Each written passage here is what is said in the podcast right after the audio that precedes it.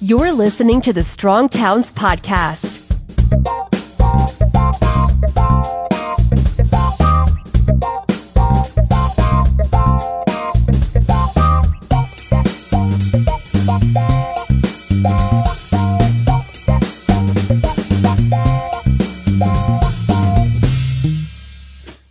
Hello, everyone, and welcome to the Week Ahead podcast with Rachel and Chuck.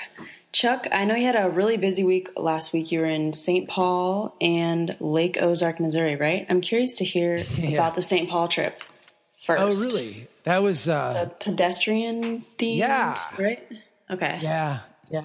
It's really weird, you know, I'm I'm not a um I'm not like a a creature of either politics or like on the ground organizing kind of stuff. It's just it's not in my blood, it's not in my veins and so we got there and they had this press conference. It was really kind of weird. It was a pedestrian kind of awareness thing. And they had this press conference and we were like props standing in the back with a sign, you know, and I was kind of standing with the group. What and did your people- sign say? I, I, you know what? I don't even know something. I, I, I have absolutely no idea. Um, but people would go up to the mic then and talk, and ostensibly they were talking about pedestrian safety. Um, from where we were, in order to get the right camera angle, we were like way behind, and then, um, yeah, it was really windy. So like literally we could not hear a word. But then every now and then, like they would turn around and like that was our cue to clap. And so, So it weird. was, yeah, it was such a weird experience because I don't do, I mean, I've been to one other press conference in my life and it, it was also a, a bizarre experience, but I've never been in one. So all of a sudden I was one of those props in the press conference and it was kind of surreal. Like, okay. And I literally, I just parked and like walked over and that was happening. And they're like, Chuck. So they pulled me in. So yeah, if you saw me on the news out of St. Paul, cause there was, you know, all the video cameras and everything there. Um, I'm like, I'm standing back there going, okay, I feel kind of rude, like walking away from this, but I also feel kind of weird standing here because I'm, these people could be talking about like, you know, Something you don't agree with. yeah, like pro child molestation or something. And I, I would have no clue because I can't hear a thing they're saying. Anyway, they weren't pro child molestation. They were, they were people who were concerned about pedestrian, um, safety. The interesting thing is after they did that press conference, then they had this, essentially, I'm going to get myself in trouble here, but they had essentially this, like this entrapment thing where they would send people walking across the street and then when cars, you know, when drivers didn't like react the way they're supposed to, the police were there to pull them over and give them tickets.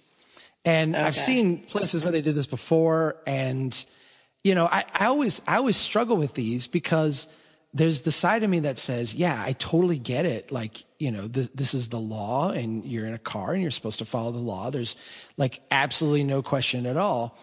But I always feel like queasy about it, particularly like the, the speed trap ones, because there's this other side of me that says this is like total entrapment. I mean, you, you've designed this stretch of street to accommodate someone going 60 miles an hour. You've set an artificially low speed limit at 30. And then you've placed in this environment something that is com- almost completely unanticipated by the design of the environment. And that is a person kind of crossing at random. And then you, you know, you, you're kind of, you know, uptight because people don't react the right way. You've kind of stacked the deck against everybody in this situation. And I, I always feel like these things like let the engineer, the designer off the hook and try Right. to It say, focuses on enforcement instead of redesigning the street properly. Exactly. Exactly. And so I'm, you know, I'm sure there's people listening to this that are like, well, Chuck, it's, you know, they have to follow the law. I, I totally get it. But, you know, you, we have the term entrapment for a reason. I mean, when you set up all the conditions to encourage one behavior and that behavior is illegal, uh, yes, the person's doing something illegal, but you know, you've not exactly put them in a, in a place to succeed. And that, that's the part that bothers me. So anyway, we did that, you know, watch some people get pulled over, giggle, giggle, you know. Uh, then, um, I did a, a presentation. I actually did a, a, a presentation that I had never done before. I, I, I made it, I wrote it on Monday. I put it together.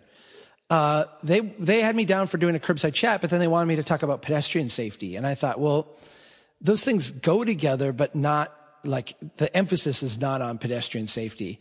And so mm-hmm. I did. I took the whole entire gross negligence series that I wrote last year and made that into a presentation and kind of wow. wove some of the curbside chat stuff in. But yeah, these these four really powerful stories of children getting run down and killed by automobiles in and and and not focusing on the child part, but focusing on the just crazy way we react to these things.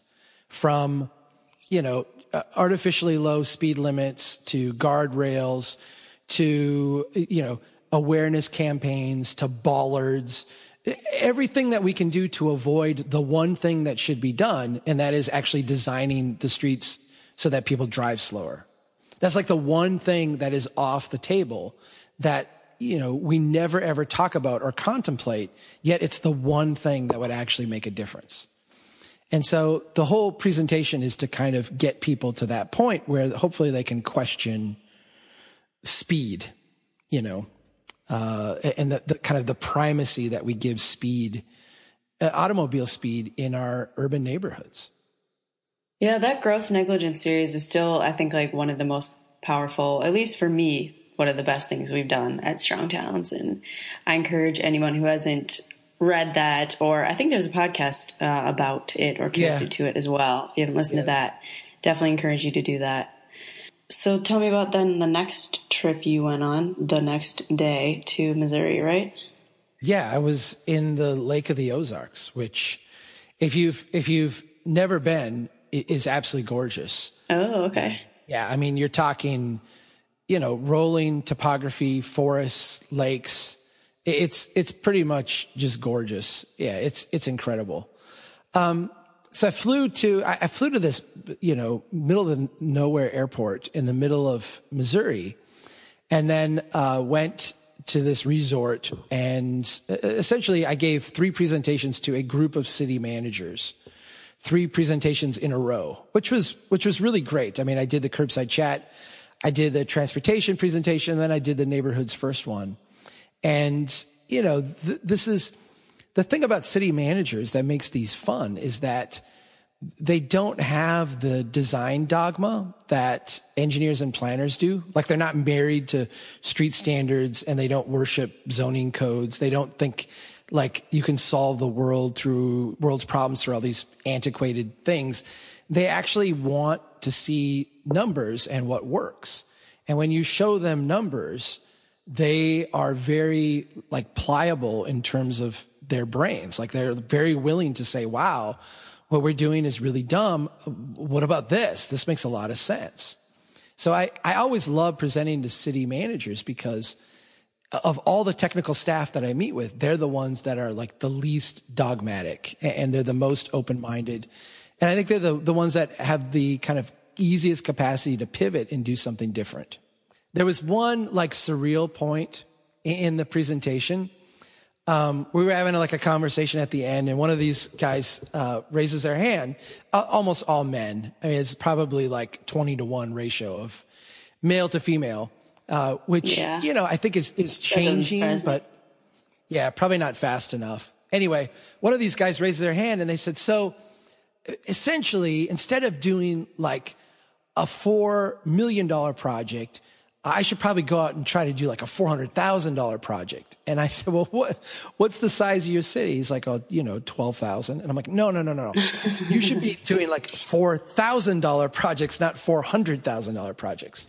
You know, you, you, you got to shrink this way, way down. And that was a little bit of a too far of a leap for some of them, but I think they got the core message. Well, that is a good segue to your um, article that you posted this morning, talking about something that's been. I mean, how long has this whole uh, airport thing in Brainerd been going on? I feel like you've been writing about it for years. Um, I have. this was the continuation of that saga. Well, and this is actually more money. Yeah, this is necessary. actually a central part of that neighborhood's first presentation because um, you know, I contrast what originally three, three or four years ago was a $7 million project now is a $14 million project due to bidding, inflation, extra bonding costs, you know, a whole bunch of other things. Um, I contrast that with these small neighborhood improvements and, and, you know, just the insanity of doing essentially in a nutshell. We expanded our airport. The fire marshal said, you need more firefighting capacity. The city could have solved that with uh, something I think they probably could have done for 150 to, to 300,000. I use 300,000 as like a high range. You know, something you, you basically need a little bit more water storage capacity and maybe a pump. That's it. Instead of doing that, what we have done is created this now $14 million project to run sewer and water a mile and a half, two miles out of town at the airport because, you know, growth. Um, growth and jobs. And, and because of like the craziness of that, I mean, like literally you could, the local newspaper called it my proposal a stopgap measure, even though it was, it would last two or three decades but you could do 600 stopgap, you know, 600 years of stopgap measures for the price we're spending uh, on this. Uh, just the, the, the, the craziness when you juxtapose a city with the highest unemployment in the state, a budget that is way over, I mean, we're way over indebted and, you know, we're dependent, kind of wholly dependent on aid from the state just to pay our basic bills. And you, you, contrast like that and the need to make these very small, basic neighborhood maintenance kind of things. Plant trees, put, paint a crosswalk, fix a, fix a sidewalk that we, we have no money to do. I mean, literally no money, but yet we can come up with 14 million for this like shoot the moon kind of thing that, you know, the, they, they projected 20 new jobs like 20 new jobs. That's like 450,000 a job. And are those temporary construction jobs? No, too? that that's the end result is going to, you know, hopefully someday okay. people will actually build businesses in this new area and it will result in, you know, uh, uh, uh 20 jobs is what the estimate was. Wow. Um, this new area that's not even technically part of the city, right? Well, that's the that's the kicker of this whole thing. And that's where I kind of just like flipped out. I mean, I, I, I literally, I think people should be fired at City Hall because the, the whole project here has been sold to the elected people by the staff as the fire marshal said we must do this. But the fire marshal never said we must do this. He said you must provide increased firefighting capacity, but that could have been done in a myriad of ways. Only one way was ever brought forward and only one way was, was funded uh, we, you know, we're getting partial funding from uh, this state thing. So we're kind of like hook now. We're in, right? Uh, so, you know, th- th- this could have been solved so much easier, but uh, we've kind of perpetuated this notion that the fire marshal is forcing us to do this. And it, it's, it's not because of true. safety, right? Of course. Because of safety, right. We, well, safety, you, you combine safety, jobs, growth, it's got all the you know and and a little bit of state money. Yeah it's got all the all the kickers there. And it's just frustrating because I, see so much opportunity and potential in this community but we're stuck and we're stuck as a as a byproduct of a, a bureaucracy that's stuck right? And, and these people are you know, not any better or any worse than any other city, but what they're doing is responding to the system that's set up. They're looking to the state for their next move. And the state says, here's a bunch of money you can get in this program. And they're thinking, yeah, well, you know, jobs and growth, we can run pipe all over the place and have someone else pay for part of it. So let's do that as opposed to, you know, doing the easier thing financially, but the much harder thing professionally, which is to go out in the neighborhoods and actually look where people are struggling and try to address those struggles. That, that is beyond us professionally, even though financially it's well within our means and it would be a high return investment and it would make people's lives better. That, that's so that's the frustrating, frustrating thing about where we're at. And, and it's kind of what makes me like, when, when I get like libertarian crazy, it's this kind of thing that does it, right? Like, Yeah. I had that I had that quote from Jane Jacobs last week in her obit in the New York Times. There was a quote from her and it said, "I hate the government for making my life absurd." And I, I don't think anyone would say Jane Jacobs is like reflexively anti-government. And you probably, you know, you you wouldn't call Jane Jacobs like a Tea Party or, you know. Mm-hmm. I, I, I'm I'm not reflexively anti-government either, and I'm not like, you know, libertarian like throw the government out. But on the other hand, I am angry at the government for making my life so absurd. You know, why, why do we have these programs to do these absurd things that really, literally are bankrupting my city when we could just, if they went away, we would actually do so much, we, we would do things that made so much more sense, you know? And it sounds like all of your pushback has not uh, has not been able to shift to the conversation in the town, right? I Well, mean, they're still going to do this. Oh yeah. And it, I think two things with that. It's, first of all, it's not like I haven't gotten a stage on this one. I mean, the newspaper has, has run, you know, editorials that I've written, given me lots of room.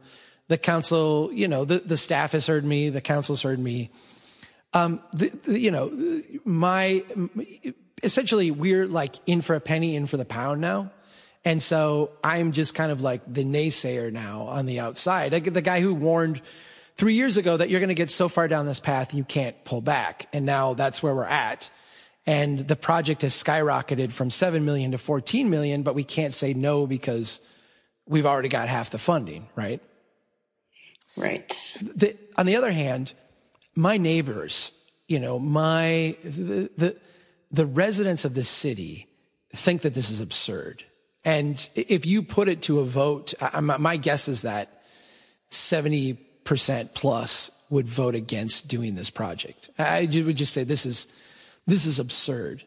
So you you have this big disconnect between the the local government the the the newspaper, the kind of institutions that drive the debate, you know, the chamber, the the economic development authority, the regional development commission, all the kind of inside players.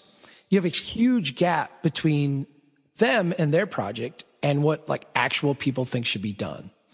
And you know, in a in a in a sense, that's our national gap as well, right? I mean, that's kind of, I think you see insurgencies in both major political parties essentially saying those kind of things. Like, you know, this consensus, this governing consensus that we've formed that both parties and, and everybody involved seems to be comfortable with is not the direction we want to go.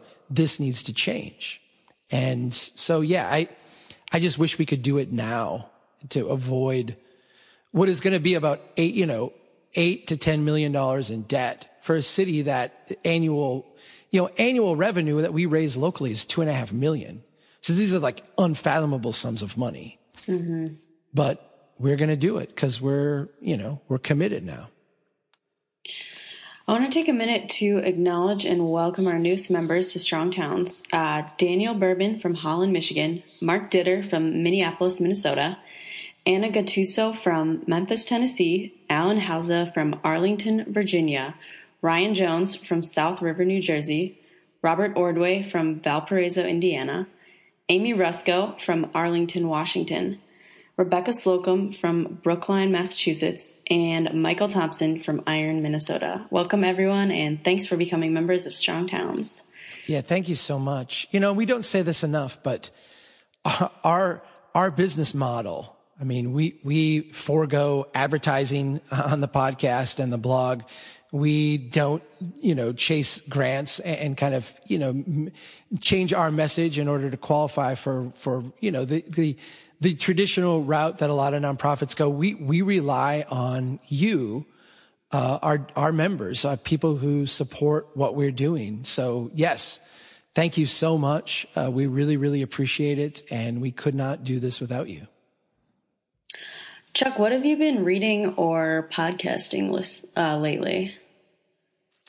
Actually, um, it's been a couple weeks since we chatted. I, I, got knee deep in Jane Jacobs. Like I reread oh, yeah. a whole bunch of that in order to um, write the post that I, I, I did last week. Um, gosh, if you if you have not read uh, the the the economy of cities, um, or cities and the wealth of nations, which is you know just fa- th- those are my two favorites, really, mm-hmm. even more than than the death and life of great American cities. I I love those two.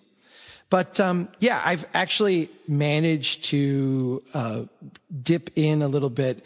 There's a there's a book that came out last week called Detroit Resurrected to bankruptcy and back. And I was a little disappointed because I, I, was hoping it would go into kind of the causes of Detroit's bankruptcy, but it really kind of glossed over that and just talked about kind of the, the process of going through bankruptcy.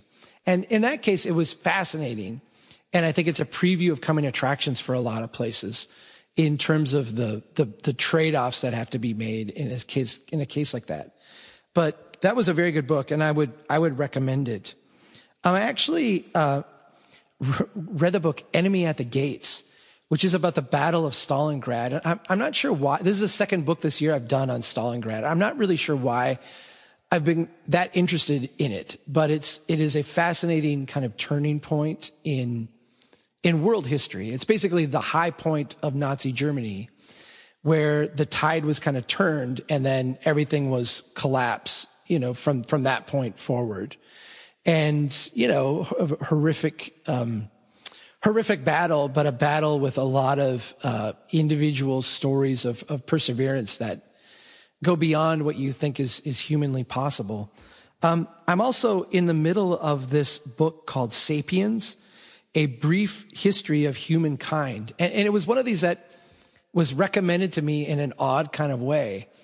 It is a very, um, kind of broad brush overview of humans and, and, and, human relations and what makes us different from apes and chimpanzees and what have you. And mm-hmm. I've, I've found every chapter to be utterly astonishing. Just, you know, the, the, the, the way things are framed just make you think. And I found it to be just a delightful read. It's, it's not the deepest thing I've ever read, but it's just very fun. I also, um, and I, I, thought I should bring this up because it's been weighing on my brain the last 24 hours. I finally read the New Yorker piece about the Cascadia fault line out in the Northwest. I'm not, did you ever read this? No, I haven't heard about this. Okay. Is it new or an older article? You know, I think it's, I think it's relatively new. Hang on a sec. Let me, let me check. It, I, I, was just, um, turned on to it maybe a couple a couple weeks ago. And so the really big one, last July, I guess it came out. So this okay. is how far beyond behind the New Yorker I am. Mm-hmm. It's a, it's essentially an article about this fault line that they discovered, you know, geologic fault line that they discovered in the 1970s. And the reason they discovered it is because it's not been very active. It's not been active at all. In fact, it's been like a peaceful place. Um, in geologic sense, uh, less active on a fault line is a really bad thing. Um, more active is a good thing because you know a fault line is essentially tension building up and then that you know overcoming friction and releasing that energy. Mm-hmm. When you release energy often, you release it at small doses it's not that harmful. When it builds up and builds up and builds up, it releases all at once and it's very intense. And this essentially goes through what is a doomsday scenario for this one fault and kind of points out that, you know, this particular subduction zone where the earth's crust is dropping beneath, uh, one plate is dropping beneath another. These are the most violent kind of faults and they tend to be very quiet for centuries and then have sudden jolts and movements. And essentially, Seattle, Portland, you know, most of the Pacific Northwest that has significant you know, population centers are all part of this subduction zone and would be dramatically, dramatically impacted by first an earthquake and then a tsunami. And I've actually read the article twice because it was so fascinating. Um, it's called The Really Big One. It's by Kathryn oh, Schulz. I do remember hearing about that. Okay. Yep. June 20th, 2015 issue of the New Yorker. Utterly fascinating. You have to go read it. It, it will, it will change it. If, if it does anything, it should make you more humble about that which you don't know. Right. Yeah. Fascinating in a depressing way, I'm guessing. Yeah. You know, it's the, there was a quote that I heard that I've been, come fond of using now about atheists. And I've used it in many different ways, but it was, you know, I, I would be an atheist, but I lack the faith, you mm-hmm. know? Um, and I, I, used it last week with the Jane Jacobs week. You know, I, I, would love to be a planner, but I lack the faith. You know, I, I lack the faith in my ability to understand everything to the degree necessary to make these grand master plans.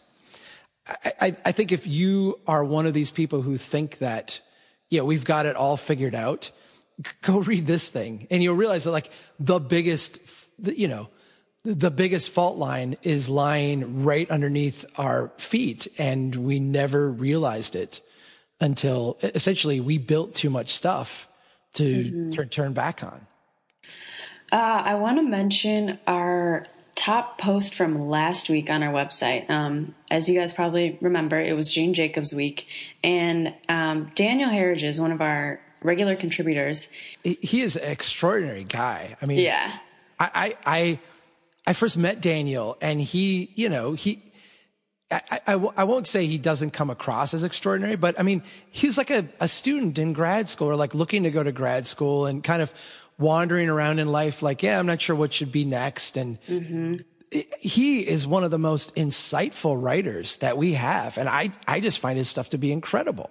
Yeah, I agree. So it was not a surprise to me at all that this piece he wrote, One House at a Time on St. Paul's East Side, was our top, one of our top pieces from last week. And he actually sent it to me the week before. I was going to share it um, the week before, but then I realized there were some good tie ins with Jane Jacobs. So saved it for Jane Jacobs week. Um, I thought it was a really interesting piece about this, some historic preservation efforts in St. Paul and, um, the challenges of trying to save these old houses that really need a lot of work, but are, I mean, if you look at the photos he took, they're just these beautiful old houses um, and could be huge assets to the neighborhood if they're able to be preserved, but um, the challenges that come along with that. So, yeah, I thought that was a really good piece. And yeah.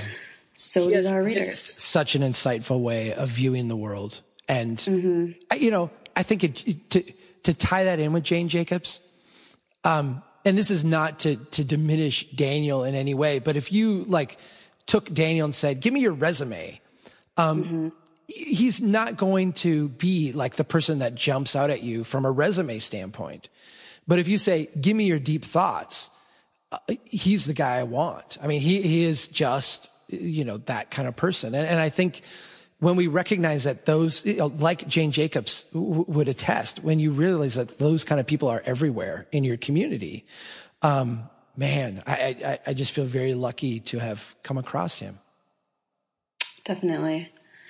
Um, before we close, I'll just remind our listeners that if you could take 30 seconds to go on iTunes and give us a rating, that would make a huge difference for us. It helps get this podcast in front of new eyes, um, helps us get some feedback from you.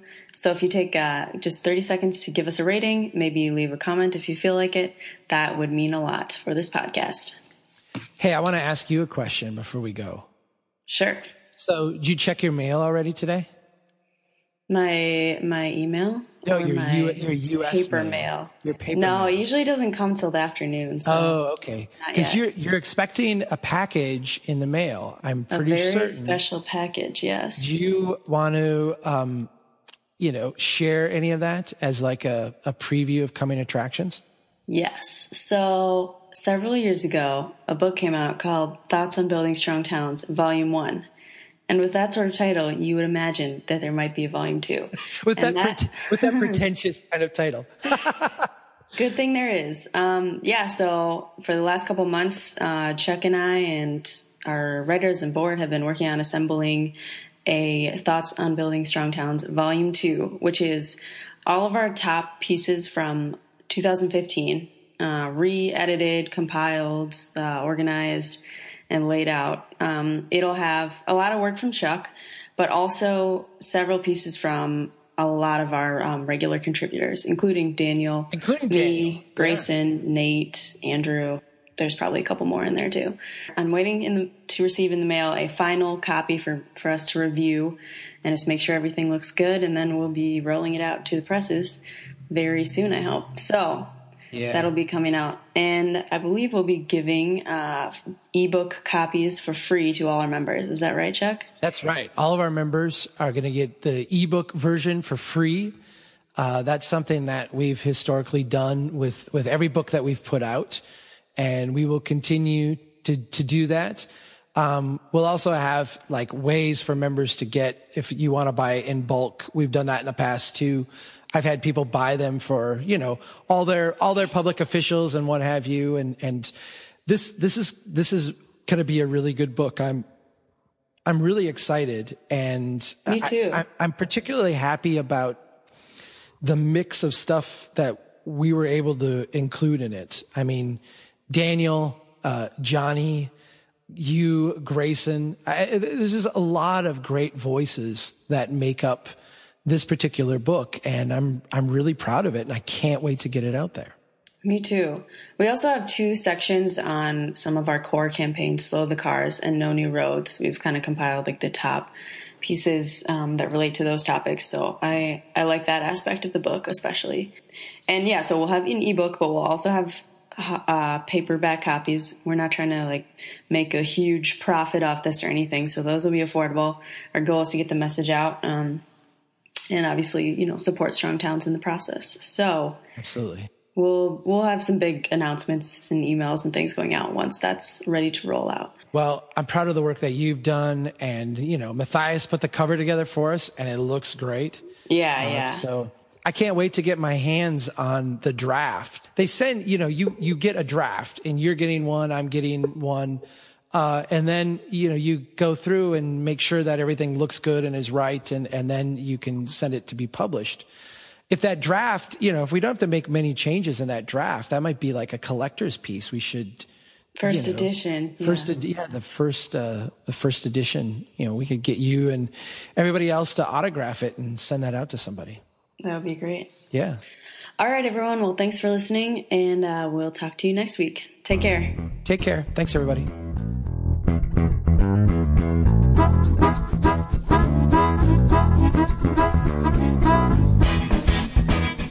We need your help. If you think the Strong Towns message is important, don't keep it to yourself. Pass it on. You can get more information and sign up to be a member of Strong Towns at strongtowns.org.